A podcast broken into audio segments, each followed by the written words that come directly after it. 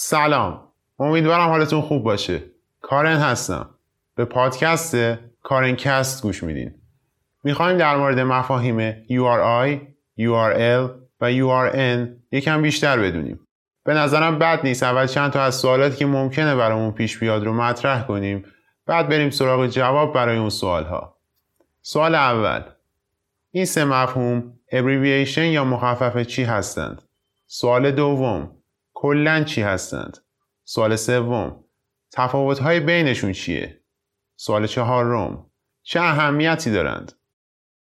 بریم سراغ جواب های این سوالات. URI کوتاه شده عبارت Uniform Resource Identifier هست.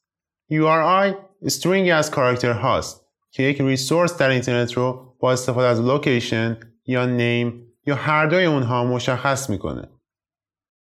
مثلا تصور کنید که می‌خوایم رفیقمون رو شناسایی کنیم و می‌تونیم این کار رو با location یا name اون انجام بدیم.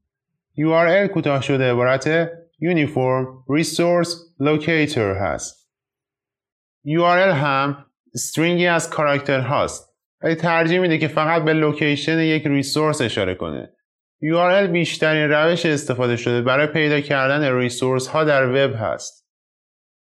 بیایید همون مثال شناسایی رفیقمون رو در نظر بگیریم. با URL ما فقط می‌تونیم از لوکیشن یا آدرس رفیقمون برای شناسایی اون استفاده کنیم.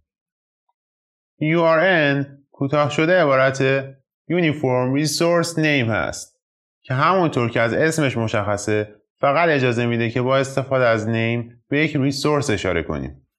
که اگه مثال شناسایی رفیقمون رو دوباره در نظر بگیریم فقط می‌تونیم از نیم یا اسم دوستمون برای شناسایی اون استفاده کنیم. به صورت کلی هر URI می‌تونه هم یک URL باشه هم یک URN. بنابراین هر URL و URN هم می‌تونن یک URI باشند.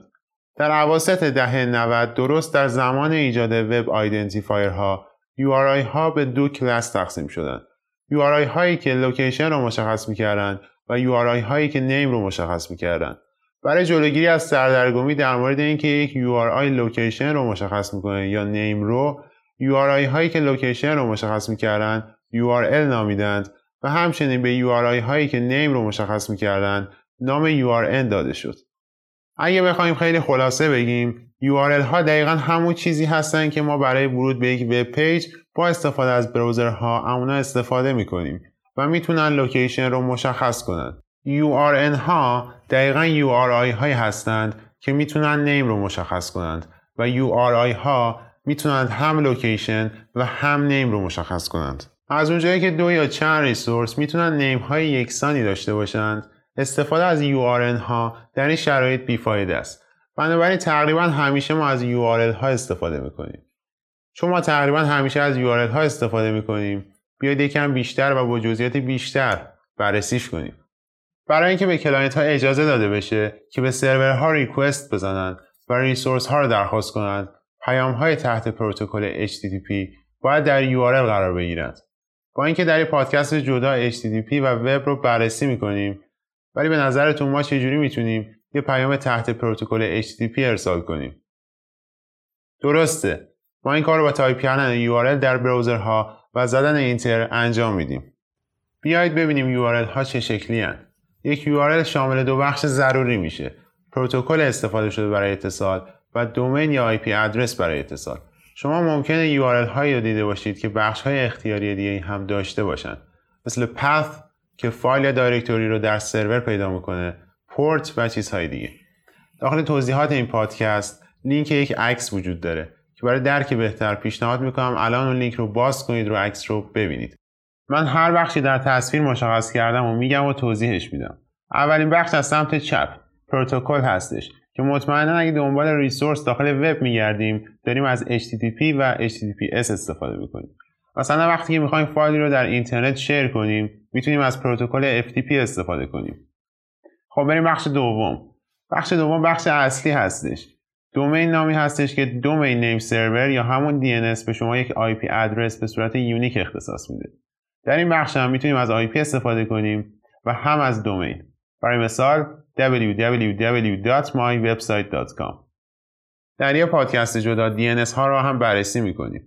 همونطور که می‌دونید URL ها case insensitive هستند بخش بعدی یعنی پورت اختیاری و همچنین قبل از پورت باید یک colon قرار بدیم. ممکنه برامون سوال پیش بیاد که پورت چی هستن.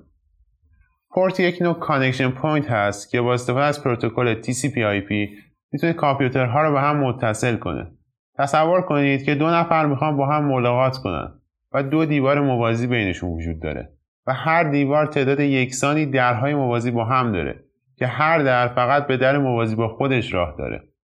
به این ترتیب اگه این دو نفر بخوان با هم ملاقات داشته باشن باید دو در موازی با هم رو باز کنن. این تقریبا مشابه مفهوم پورت هست. با مشخص کردن پورت نامبر در URL ما به سرور میگیم که ریکوست ما قرار از کدوم پورت دریافت بشه. به صورت پیشفرض هر پروتکل پورت نامبر پیشفرض خودش رو داره. و در زمان استفاده اگه ما در URL پورت رو وارد نکنیم دقیقا مثل این میمونه که پورت پیشفرض رو انتخاب کردیم. معمولا پورت پیشفرض در براوزرها نمایش داده نمیشه. برای مثال پورت نامبر پیشفرض پروتکل HTTP 80 هستش. با مشخص کردن پورت نامبر در URL ما به سرور میگیم که ریکوست ما قرار از کدوم پورت دریافت بشه.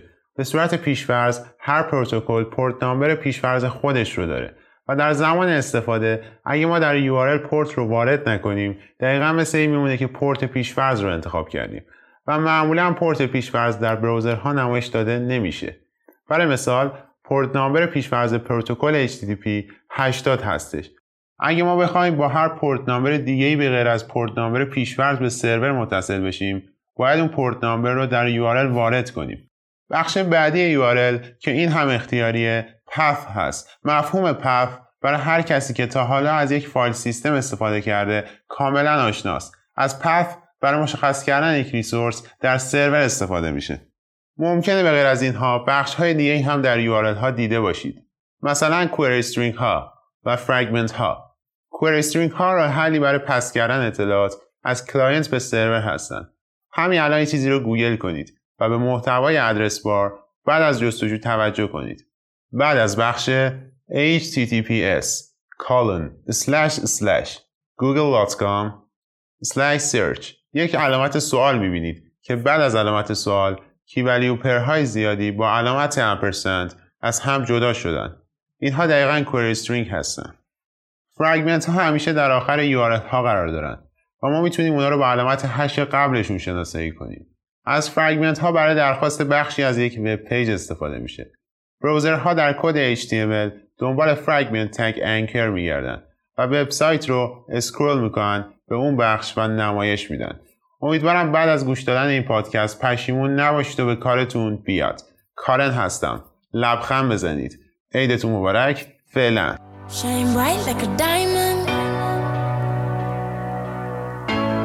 Shine bright like a diamond.